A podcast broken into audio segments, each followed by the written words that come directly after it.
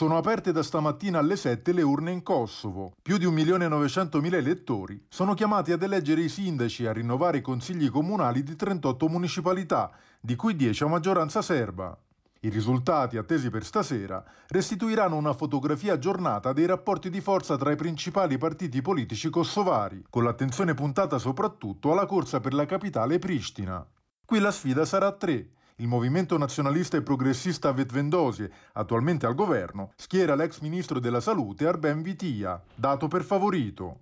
A contendergli la poltrona da sindaco sono per Parim Rama della Lega Democratica del Kosovo e Oran Ismaili del Partito Democratico del Kosovo. Tutti i candidati hanno posto al centro della propria campagna la necessità di rendere Pristina, una delle capitali più inquinate d'Europa, una città più verde, organizzata e vivibile per i suoi abitanti.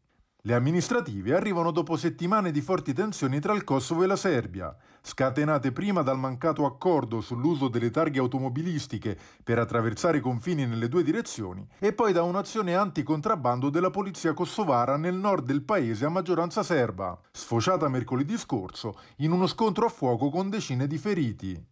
Proprio la Srpska Lista, il partito di riferimento della comunità serba sponsorizzato da Belgrado, ha annunciato di voler partecipare alle amministrative dopo prolungate consultazioni col presidente serbo Aleksandar Vucic, che hanno scongiurato solo in extremis l'annunciato boicottaggio delle urne.